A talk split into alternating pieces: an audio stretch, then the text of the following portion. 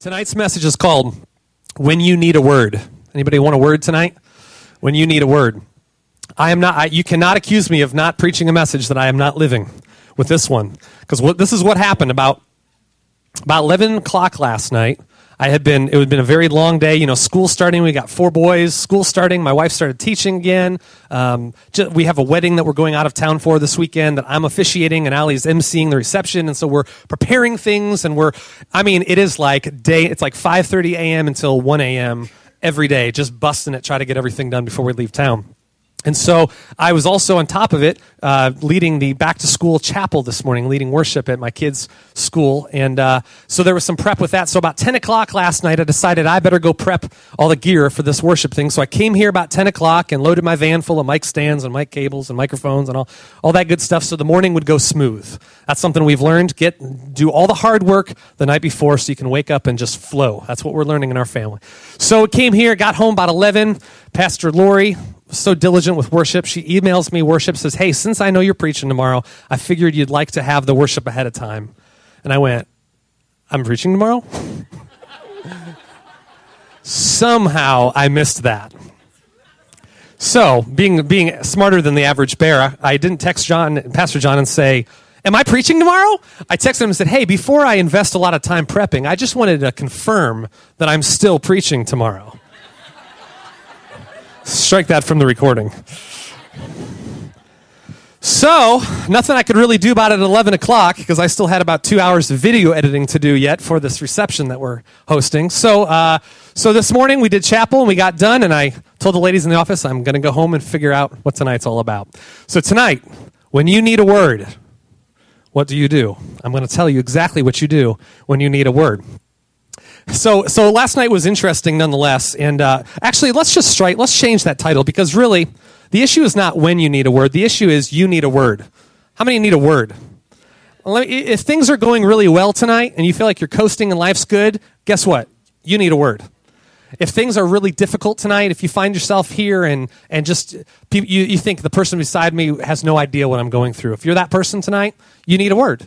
And the good news is, God wants you to have a word that will set you free and that will give you motion and that will encourage you. And so tonight, I'm going to share with you how to hear a word from God that will change your life. So tonight is the message is now you need a word. So from now on, let's call that you need a word. This is a season. I mean, just when I was describing about what happened last night, this is just a season like none other for us. I mean, and you're probably going through it too. It's like there are a million things to think about. Back to school time is busy anyway. We just, and, and with the, you know when the kids go back to school there's something emotional that happens on the inside of you and you're just like man my babies are growing up you know? And uh, and so i just found that this is a season where i continually find myself saying god i need a word to go through. Now there was a season in my life where i thought i knew a whole lot of stuff and i thought i was doing pretty good. And so i would just you know I would just kind of do my own thing and thank God at the end of the day for a great day. But the more you go and the more you serve God, the more you realize you don't know anything and He knows everything, and He's the one you want to cling to. So tonight, we're going to talk about how to hear a word from God because if you're like me, and I know I am, there are priorities, there's time management. Then, when you're on your A game, you're thinking, man, I need to be investing in my marriage man, I really need to be investing in my finances. I really need to be investing in my in my parenting, my abilities to be a parent. Wow, I really need to be, you know, investing in the word and I need to be spiritually growing and I, I really need to be tending to the spiritual atmosphere in my home. And boy, I really need to be investing in the relationships around me and being a good steward of the people that God has put. And man, I really need to invest into the vision of church and just really roll up my sleeves and get to work being a part of the vision. And you know, after thinking of all those things, man, I really should how many of you feel overwhelmed like I do sometimes? It's just overwhelming because you could think of 30 things right now that you should be doing. But if you're really honest with yourself, we don't even know how to do all that. And so that's why it's so important to have a word from God. Because when you get a word from God, it begins to prioritize things. It begins to give you direction. And God is just like a good parent. He never gives you something to do that frustrates you. He gives you something that will challenge you, but He won't frustrate you. He'll give you something that has a step one, and, and He just says, just take that step. And when you take that step, things will look different, and then you'll understand step two. If I tell you step two now, you'll probably run away. So I'm just going to tell you step one, even though that frustrates you, even though you're asking me for the whole picture, I'm just going to tell you step one is all you need to be worried about tonight. So I want to encourage you. I believe this is a word tonight. I have experienced firsthand how to do all these things from, from 11 o'clock this morning until this very moment, what to do when you need a word. Turn in your Bibles to Acts 17 verses uh, we're going to read verses 22 through 28 if you don't have a bible it's going to be on the screen too so don't feel bad about that but as you're turning there i've just i've come to this conclusion and maybe you have too in your life as i think about all the things i should be doing as i think about all the things that i know is important. I've come to this conclusion and this conclusion alone. I do not pray enough. Does anybody else feel that way Okay. So I, I, know that it would be better if I stood up here and told you I had it all figured out, so then you'd think I'm really cool and you'd listen to everything I say. But if I'm completely honest with you, I don't pray enough. And the more I confront things, the more I f- learn about God, the more I realize I need to be more desperate to hear what He says more than what I think, what the news says, what the latest New York Times best-selling book says. And so I've really been challenged this week to change some things, to put more priority into prayer. And as I prayed today fervently, somewhat out of fear, somewhat out of, uh, as I prayed fervently today, God was faithful to immediately, I mean, immediately begin to put things in line. And, and it was easy. And putting this message together was easy because I put him first. And I and, and so I, I, hope that you'll get something out of it tonight. But uh, but and, and and if you're like me, you feel like you don't pray enough. Here's the reality: faith is powerless without prayer. And, and our works are powerless without faith. So it is incredibly important that we cultivate a prayer life. And I think by the end of this message, you're going to be inspired and even have some info on how to do that. So are you in Acts 17? starting in 22 through 28 this this uh, I'm just going to read with the screen. This is this is a story where Paul was speaking to uh, a bunch of Athenian men and uh, in front of this guy named Areopagus. Don't know who that is. Really sounds like a muppet. But uh, you know, the, Paul, Paul stood in the midst of Areopagus and said, "Men of Athens, I perceive that in all things you are very religious." He was smart. He was coming to minister to a group of people, and instead of coming and telling them everything they were doing wrong, he started with a positive. That's, that's a little note for you. When you want to influence people, start with the positive, build them up. For as I was passing through and considering the objects of your worship, I even found an altar with this inscription to the unknown God. Therefore, the one whom you worship without knowing, him I proclaim to you.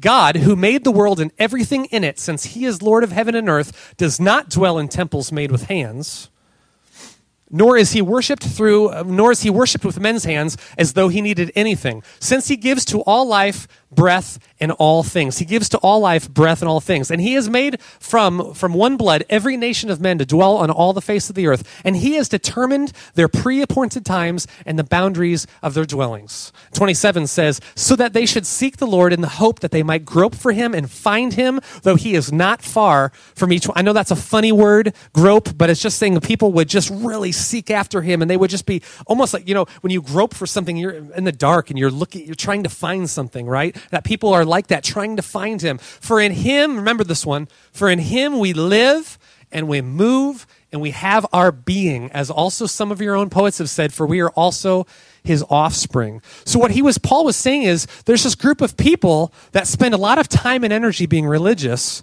but they don't even know who they're serving and who they're serving is not even making really a difference in their life.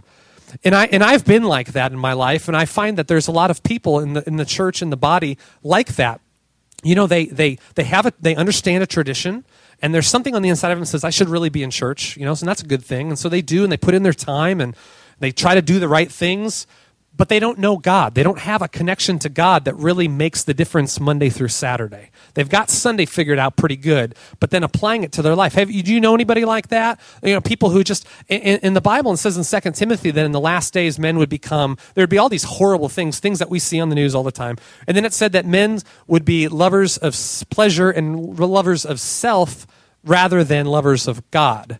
And then it says that they would have the form of godliness but lacking the power therein. So that, so that there could be a certain way to play church, you know, to do church that has a form of godliness. You know, from the outside, it looks like, hey, man, he's churchgoer, good guy, you know. But to live with no connection to God, to not really know God, to not really know how to hear a word from heaven that will give you revelation of what to do. How many you know we face trying times? And it's not a great time to try 10 different things and see what works. Now is the time to try the thing that the Holy Spirit has put on your heart to do and then be prosperous in it. Because how many of you know, no matter how hard times get, God is well able than ever to prosper. If you remember in the Great Depression, some people absolutely lost everything in the Depression, but many people also became incredibly rich during the Depression. Just depends on what kind of wisdom and insight that you have in the times that you have. And if we are connected to God like we say we are, then we have available to us the in- insight and wisdom to prosper in these times. And uh, can I get an amen on that? Good. Good, you're here. So, so he says that they he says that they were worshiping at this altar of the unknown God. There's a, a pastor, A.W. Tozer. He was actually a pastor in Chicago back in the 50s, 60s, and he, this guy is just a, a powerhouse for quotes. I mean, if you ever just if you ever online, just Google Tozer, T O Z E R quotes. Just read some of the quotes that he's penned and coined, and he has got some great ones on prayer. And I read this one today. It said, "God is looking for those whom with whom He can do the impossible." Like scrub that back. God is looking for those with whom He can do the impossible. What a pity that we plan only the things that we can do by ourselves. Right? God's not interested in small things. I mean, he's interested in the minor details of your life, but he's not interested in you just doing small things. He's interested in big things. And uh, here's the deal you need a word from God because God needs you to pursue a vision that's bigger than you. That's what God needs. He needs, he, he doesn't just need lip service. He doesn't just need worship. He needs you and I to be about the Father's business doing things that are way bigger than our ability. Turn your Bibles to Second Corinthians, uh, 2 Chronicles 20. I probably share this passage every time I preach. I don't preach that often, so I can get away with it. But I, I find a way to get this one in if you haven't noticed. The story of Jehoshaphat. I love this story, and it applies to so many different things. Are you in Second Chronicles 20? It's on the screen too, so I guess you can just say yeah anyway. This is a great story. I'm, we're going to read through verses 1 through 24. You, can you stay with me? Can we do it? I know that's a I know that's a lot, but this story is going to help you. Let's start in verse 1. It happened after this that the people of Moab, with the people of Ammon, these are bad guys, right? And with others beside them, the Ammonites came to battle against Jehoshaphat. Jehoshaphat was a king. He was a godly king. He had a heart after God, and um, some things had happened. And these guys had all ganged up, and maybe you felt ganged up before, and you felt like everybody was coming against you. This guy understands what you felt. So some of the, some of the people came and told Jehoshaphat, saying, "A great multitude is coming against you from beyond the sea, from Syria." And they are in Hazazon Tamar, which is called Engedi. Remember that for your next uh, trivial pursuit game. And Jehoshaphat feared and set himself to seek the Lord, and he proclaimed a fast throughout. You, you check that out. Like he he was. This was very sobering, right? I mean, he realized this is not a good situation, and uh, he was he was fearful. And so what he did was he gathered Judah together and he proclaimed a fast throughout all of Judah, literally abstaining from food, committing a time to prayer to just completely focus on God. We'll talk a little bit about that in a second in all the cities of Judah, and they came to seek the Lord. And Jehoshaphat stood in the assembly of Judah in Jerusalem, in the house of the Lord before the new court. So Jehoshaphat, he's proclaimed a fast, and now he comes into the court, and he says this. He prays in front of all the people. Um, uh, uh where am I? Here we go. O Lord, God of our fathers, are you not God in heaven? And do you not rule over all the kingdoms of the nation? And in your hand is there not power and might so that no one is able to withstand you? Are you not our God who drove out the inhabitants of this land before your people Israel and gave it to the descendants of Abraham, your friend forever? And they dwell in it, and they have built you a sanctuary in it for your name, saying, If disaster comes upon us, sword, judgment, pestilence, or famine, we will stand before this very temple, and in your presence, for your name is in this temple, we'll cry out to you in our affliction, and you'll hear us, and you'll save us. And now, here are the people of Ammon, Moab, Mount Seir, whom you would not let Israel invade when they came out of the land of Egypt. But they turned from them, and they did not, and you did not destroy them. So let's take a time out here. I love the way Jehoshaphat prays. He, he's honest. You know, he begins by reminding God of who he is. He, re, he begins in faith and says, God, we believe that you are who you say you are. Are you not the God? We, we, we reflect back on the great things you have done and hope you do that when you're in your prayer time. We'll talk about that in a minute.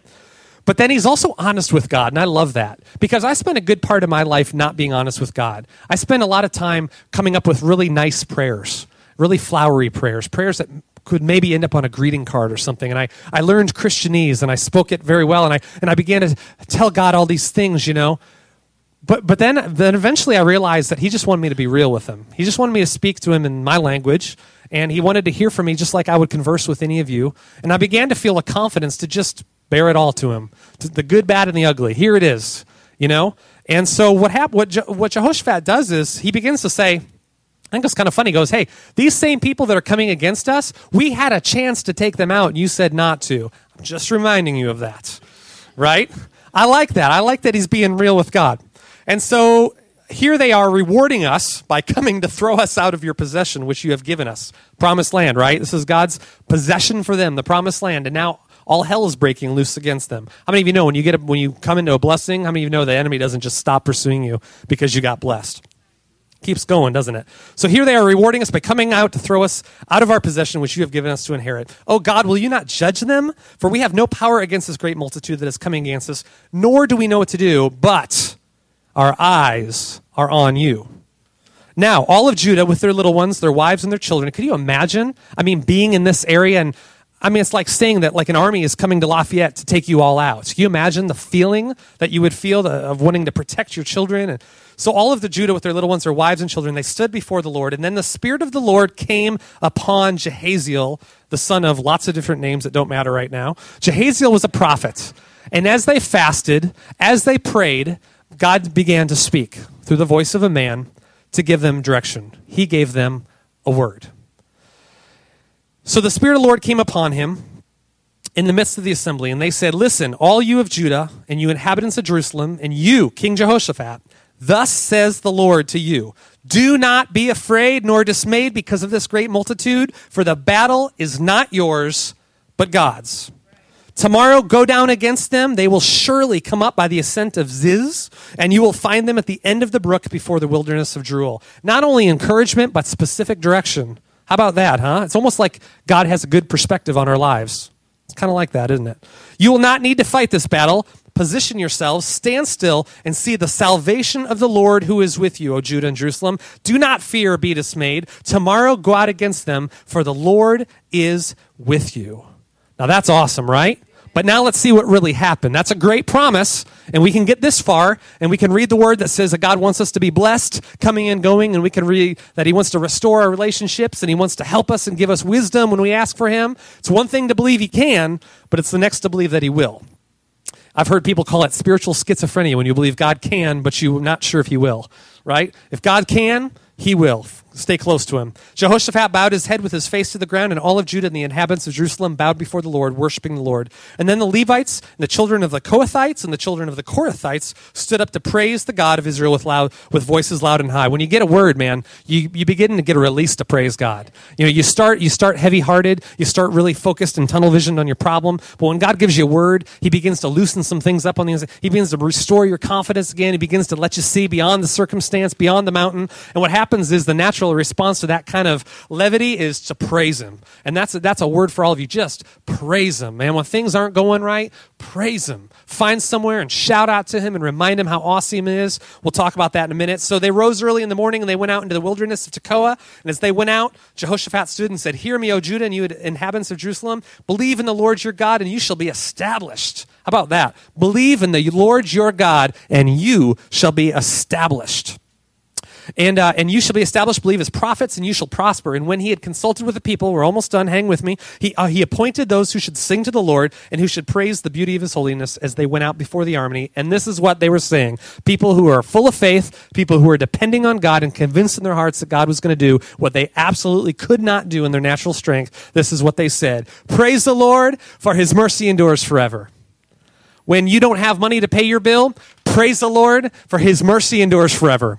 When people in your family are being stupid and they're being hurtful and mean, praise the Lord for his mercy endures forever. When the doctor tells you that you've got a month to live, when the doctor tells you that you've got something genetic that your father and his father and their father had and you're going to deal with it, praise the Lord for his mercy endures forever. Somebody say amen. Praise the Lord for his mercy endures forever. This is what we do. As I'm saying this, I'm just feeling like this.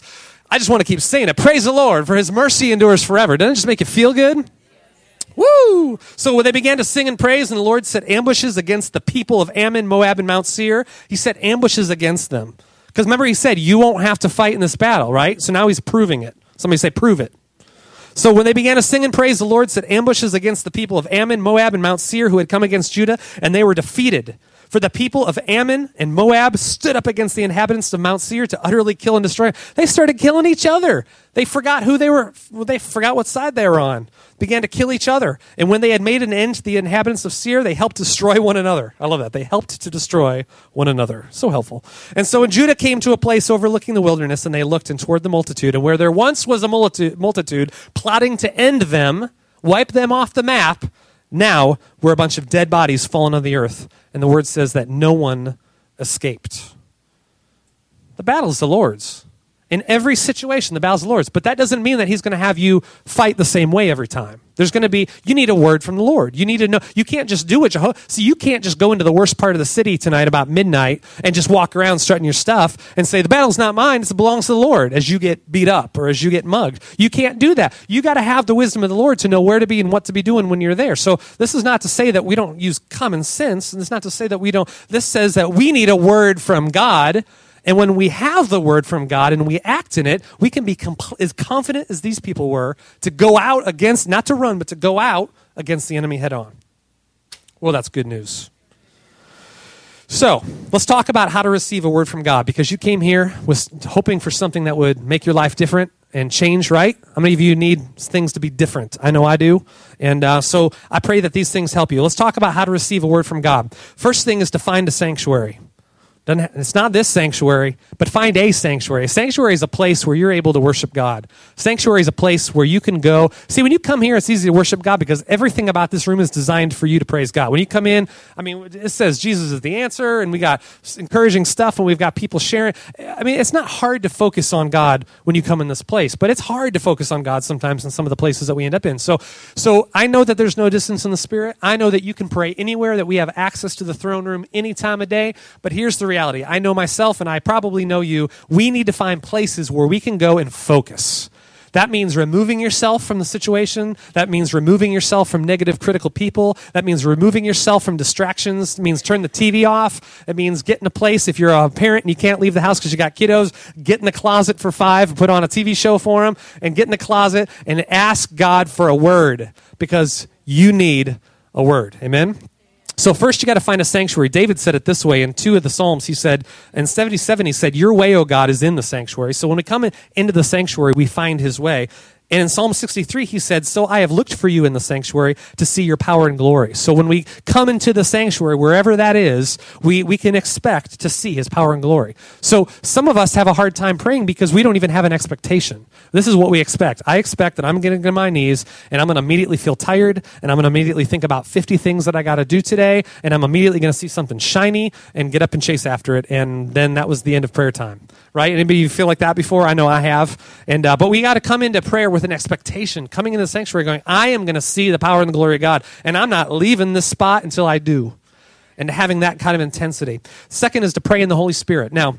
Oh man, I, I, this what a subject. I don't know how I can even begin. You know, uh, I want to share a couple of quick scriptures because this is difficult for some people to understand. How many of you heard of praying in tongues before?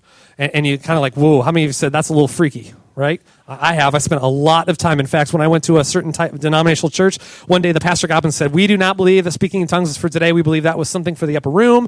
God doesn't need us to do that anymore. Sign, sealed, delivered. I'm yours. Done. And I went, Thank you, Jesus, because that was kind of freaky deaky to me. And I was just glad to hear somebody I admired say that I didn't have to think about that anymore. But as it turns out, praying in the Holy Ghost is, is throughout the Bible. It's something that God has given the believer to get beyond their natural thinking. Some of you can't uh, have no interest in praying or you get frustrated in praying because all you know to do is just to pray according to the eyes of the flesh. You just pray what you see and you get frustrated and discouraged. But praying in the Holy Spirit allows us to tap in beyond our natural abilities into the abilities of God. It, it allows us to pray where our spirit man, which connects with God 24 7, begins to influence our soul, our, our mind, will, and emotions, and begins to give us that word that we need. And so, very briefly, Mark 16 says that, that Jesus said this these are the signs that would follow those who believe. They would cast out demons, they would speak with new tongues, they would take up serpents, and if they drink anything deadly, would no means to hurt them. Now, that may seem not important to you because you don't pick up serpents, but it just simply means whatever comes against you to try to kill you, there's power to overcome that thing if you believe in Jesus. And so, and they will lay hands on the sick and they'll recover. Of all those things on that list, those are all things that we still need to do. I mean, there's still demons to cast out, and there's still sick people to pray for, and there's still a need to pray in the Holy Spirit and to hear God's perspective on things. In 1 Corinthians 14, if you want to know more about praying in tongues and the, specifically the gifts of the Holy Spirit, check out what Paul writes in 1 Corinthians 14. He does talk about the fact that we need, that prophecy is, is the most important thing because prophecy is hearing from God and is basically hearing a word. What we're talking about is prophecy, hearing a word from God that either benefits you or helps benefit somebody else. That is important. And if we don't have that operating in our churches, then we're kind of like that church that just says, you know, we've got that form of godliness, but really no power. We're doing all the right things, going through the motions, but we don't, at the end of the day, really know what to do when the bottom falls out. We really don't, you know. So and so, it's important that to understand that the, the, the way to operate in the prophetic is to begin by speaking in tongues, by speaking in the, what the Bible says, speaking in the Holy Spirit, because as you do that, the Holy Spirit begins to influence you. He begins to rise up on the inside of you, and then he begins to interpret the things on the inside of you that you're praying about. That, that's why Paul says, when I'm weak, you know, in my weakness, the Holy Spirit prays for me with groanings that can't even be uttered, meaning things that don't even make sense. That's why the world will say you're foolish if you do this, because it doesn't make sense. The world doesn't like things that don't make sense, right? And so and so we begin to pray and we begin to tap in in our weakness and god begins to show us. In jude 120 it shows us that, that praying in tongues is not just a specific formal gift that happens in the church and someone stands up and prays in the spirit and then someone stands up and interprets it and then we all go home and have fried chicken. But, it, but it's, it's, it's beyond that. That's important and god uses that. But it, there's also another level of praying in the holy spirit which is not just for that person who operates in that gifting but it's, it's, it talks about it in jude 120 but you beloved would build up yourselves in the most holy faith praying in the holy spirit. So when you pray in the holy spirit you begin to build yourself up. How many of you uh, who do this know what I'm talking about? You, you come in, you start heavy hearted, things just feel awful. You begin to pray in the Spirit, and all of a sudden, man, just, oh, just like when we were praising God, His, his mercy endures forever, the worship will do the same thing, man. Just all of a sudden, you begin to feel things shift and change, and you begin to get your focus off your problems, and you realize that the world's a whole lot bigger than just your little problem right here, you know, and, and you begin to get encouraged. And so, I encourage you to study. If you don't know, come to Victory Membership Class on the 20th. We talk all about it because that's part of who we are, part of what we believe, among many other things. But it's important to develop a prayer language, and we'll pray for that at the end of the service if that's something that you're interested in. When Paul laid hands upon the people in Acts 19, the Holy Spirit came upon them, and they spoke with tongues, and they prophesied. That means all of a sudden you had a people who are religious, and then in the next moment, you had a people that could hear from God and could speak with authority and speak things into the earth that man didn't know.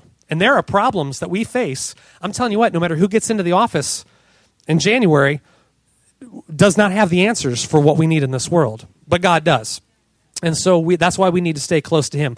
So that was two. So first is to find a sanctuary. Two is to pray in the Holy Spirit to get beyond your limited thinking, right? Because you need a word from God. If it was just up to you what you already know, you wouldn't have a problem because you already know stuff. But you need to know stuff that's beyond what you know. And that's why we pray in the Holy Spirit. And then to encourage yourself with God's greatness. That's what Jehoshaphat did. He began to encourage him and the people. He said, Man, God, are you not the God who had brought us out of captivity?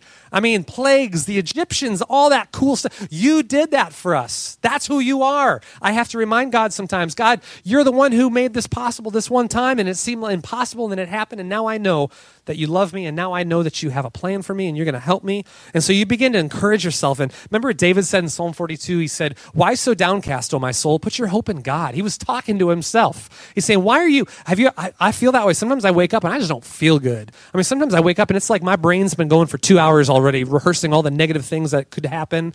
And I just wake up feeling kind of funky and just, you know, not good funky, bad funky, you know, and, uh, and, and it's like I just have to say, Hey, hey, hey, stop it Literally, I speak out, stop it. God is for me, who can be against me? He that's greater, he that's in me is greater than he's in the world. You know, I'm an overcomer. My past drip with abundance. My, my year is crowned with favor and crowned with God's goodness. I just have to tell myself, hey, snap out of it. You're not speaking the truth, you know? And uh, so that's what we do. We encourage ourselves. That's what we do is we, when, this is all how we want to get a word we get ourselves into a sanctuary, into a place where we can focus, begin to pray in the Holy Spirit, begin to encourage ourselves. Out of that praying in the Holy Spirit, and you begin to get a different attitude. Then you begin to, then, then God reminds you of all, who He is, and you begin to declare it. And then you consider your thought life. This is a make or break for a lot of people. You know, uh, some uh, even some of you. I mean, there's some of you. You know, we talk, and I, and I know you know the word, and then when you go through things, but then when I listen to what you say, it's like you're thinking the wrong stuff You know what I mean? And, and, I do, and you could accuse me of that too if I just was happened to be sitting across your desk telling you some of the stuff that sometimes you guys tell me. But but I, I'm telling you, it's so important to maintain a healthy thought life. You can believe in the victory, you can have tasted the victory, but if you continue to meditate on negative thoughts, then God, you're you're going to take yourself out of the race, and you're not going to see good. And then you're going to wonder why God didn't move, and then you're going to write a book about what to do when God doesn't move in your life. But because there are people like that, what to do when God doesn't answer prayer. That's just somebody who didn't pray long enough. God answers prayer. Sometimes it just takes longer than other times, you know. But um, so encourage yourself. Consider your thought life. We know in 2 Corinthians 10 it says, "Bring every thought into captivity." The obedience of Christ. That means there has to be a filter in your life that filters things that come in. I tell people all the time, man, you can't you can't change who might show up on your doorstep and ring the doorbell, but you can certainly decide who comes in your house. And we have to have that filter, the Word of God, that says that is not a God thought. That is a God thought. I will take that. I reject that. I am not stupid. I, uh, just because I failed does not mean I'm a failure. Just because I sin does not mean I'm a sinner. I belong to God. He's purchased me. I'm the righteousness of God in Christ Jesus. And we begin to hold every thought captive so that our thought life doesn't, like Pastor Elizabeth said, cause us to begin to go in the wrong direction. So then consider past instruction. Uh, these are nitty gritty here. I mean, I hope these help you. This is what I have to do. I ha- when I am desperate for a word, I got to ask myself, well, wait a minute. What did I do with the last word God gave me? W- what's the last thing I wrote in my prayer journal dated three and a half months ago? What, what, what is that thing? You know, oh, God told me I was supposed to sow this. Oh, God told me I was supposed to give this encouraging word to some. Oh, God told me I was, supposed to volunteer my time for. Oh, God told me I was supposed to start taking this VBI class, or, or God told me I was supposed to get involved in that. I'm not being heavy handed here, but you know, I'm supposed to get involved in, say, the tech ministry, uh, worship team. You know. okay and I have to look back and see wh- what are the things he's told me to do that I haven't done. Because those things many times are where he's, he, listen, you veered off, you can get back on the road, but you're going to get back off on the point that you left. you're going to get right back and attend to that thing. And so as you begin, again, you've been praying in the Holy Ghost, so now you got perspective that you didn't have when you started. And so he began to show you, hey, you need to go do that thing because I can't take you to step three until you do step two. It's just how it is, you know? And so that's a really important thing to do. And the next is, the next is to confess and repent to confess our sins and to repent, to acknowledge the things that we've it's not a bad thing to confess your sin. That's a great thing. You're not you're not making a bad confession over yourself that that you're a horrible sinner. You're simply saying, I realize God that you have a standard and that there's many times in my life I have not come up to that standard. I thank you that you still love me. I thank you that you still accept me, but I want I want you to make me right. I, I want to live according to your word. And so, and, and, and we don't want to be those people with the form of godliness but lacking power because you're a believer and we all have issues and sins in our life that we're dealing with. You're still a believer, but how many of you know the level of sin that you accommodates in your life is inversely proportional to how powerful you're operating in kingdom principles? Because sin and the kingdom don't mix. So where you're keeping sin occupied, that's a, just a place in your life where the kingdom's not able to change things for you until you surrender that thing. And then the kingdom of God and the love of God, which covers a multitude of sins, will come and, and, and free that thing and to make you free and to cause you to, to, to be the person that He's called you to be. So the next thing is to ask for a word. Okay? We've done the due diligence, we've prepared ourselves. See, what we've been doing up to this point, we haven't been seeking an answer, we've been seeking God. Don't seek, don't seek healing, seek the healer. You know what I mean? Don't seek abundance, seek the God of abundance. Don't seek breakthrough, seek the God of breakthrough. Because when you seek Him, He'll give you those things, but you'll have much more than just those things. And that's what He wants. So when you've gotten to this point of you've been seeking God and you've changed the way you're thinking and you're, dis- you're not distracted anymore and you've reminded yourself of what He's doing and, and you're not operating under the limitations of your thinking anymore, now say, God, I need a word. And like Jehoshaphat, you begin to say, God, you know, I know you know, but I'm going to tell you anyway because I got to get off my chest. I, you know, I got to pay this bill. And like, I, I'm, there's more month than my money. You know, like Dave Ramsey says, there, there's more. Th- this bill, I, you know, I didn't expect this to happen, or and things happen or, or god this relationship I, no matter what i do it just seems to get worse and worse and worse. You know no matter how much i try to hold on and, and nurture it it's just this person is in their heart just you know opposing me. And and i just the list goes on of things that could cause you to just be at the end of yourself and just go god you promised god what what is going on? And, and so that's the point where you say god i need a word. Because this is what a word does. The word begins to change your perspective the word has power. So you think you're just getting advice, but what you're getting is it's like getting this pill that expands and continues to do cool stuff. You know, you're getting this thing, you're getting the word of God, and with it is the power and the provision to accomplish it. Kind of like when you have a seed, and you ever see those seeds, you buy them, and then they have everything that you just pop in the ground, and boom, a seed has everything that it needs. You just water it, and, and it just knows what to do. And, and that's kind of how it is. That word of God comes with all of the DNA that it takes to grow something really healthy in your life. So, this is what you have to do, though, and I think this is one of the hardest things about praying.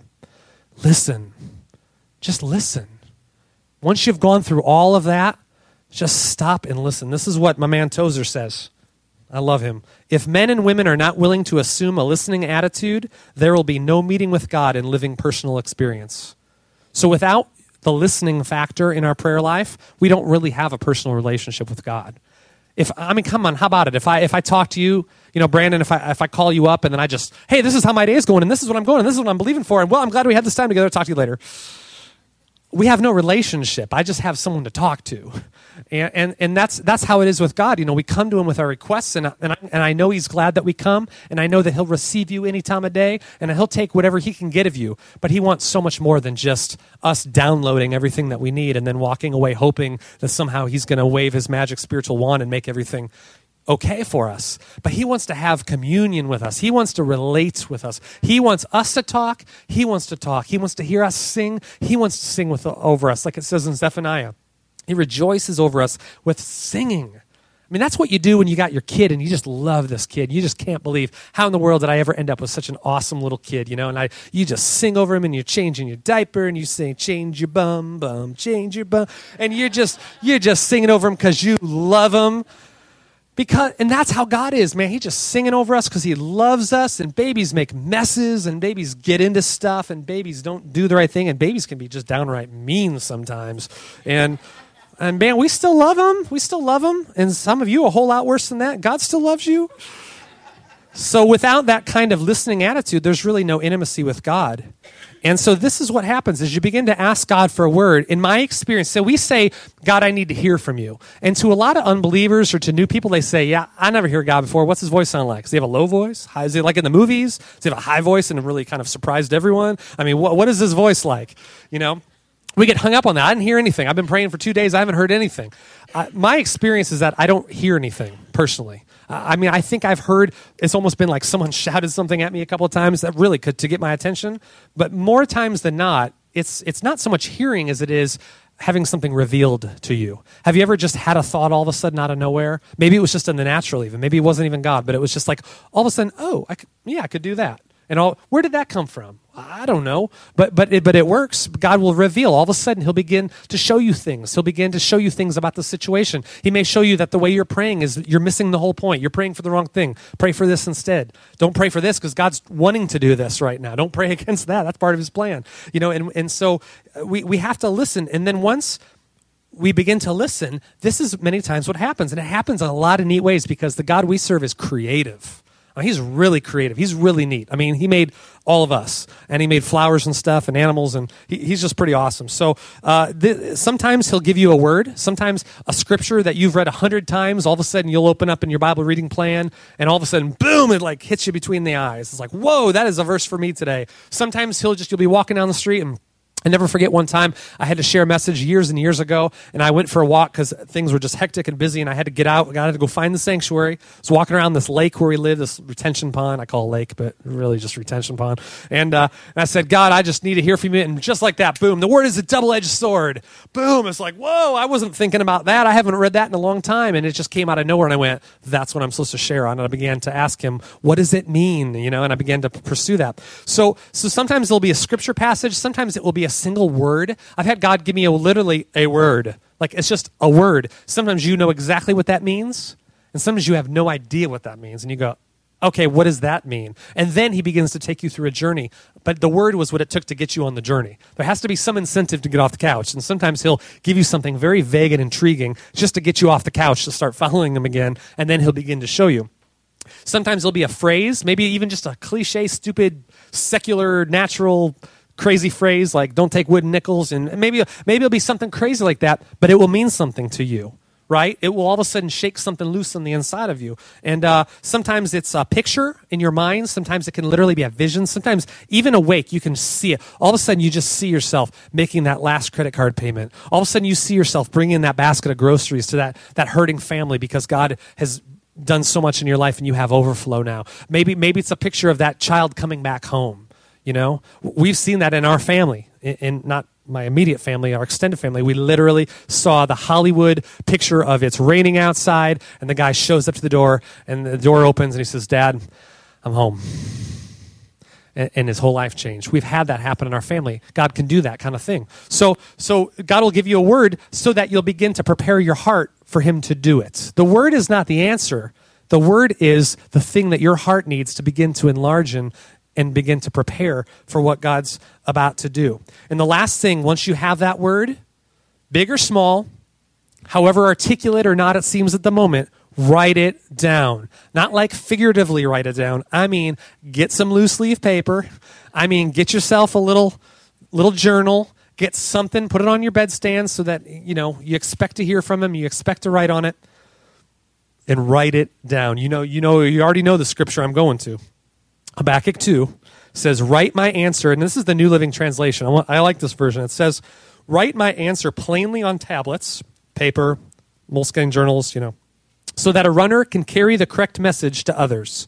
Write it plainly so that even a runner, this is like, make it so simple that even if you start playing the telephone game with someone, five generations down the telephone game, they're going to say the same thing that you started with. Make it simple. Don't make it convoluted. Don't make it super spiritual with all kinds of eloquent, flowery language. Make it plain and simple so there's no doubt what it means and what it is. It says, write it down. It says, this vision is for a future time. So again, it's not the whole answer, but it's enough to cause you to prepare your heart and move towards the answer. It describes the end and it will be fulfilled. If it seems slow in coming, wait patiently for it, for it will surely take place. Did you hear that? It will surely take place. The vision that God has for your life, it will surely take place. Here's the deal it's not going to just happen like with no work, it's not going to happen without needing Him. All those things are going to be involved. You're going to work and you're going to need Him. But He is going to do it surely. It will come, it says. It will not be delayed. So even if it seems like it's delayed, if it's not here, that means it's not delayed because it's coming in due season. So keep it simple, keep it real, keep it actionable.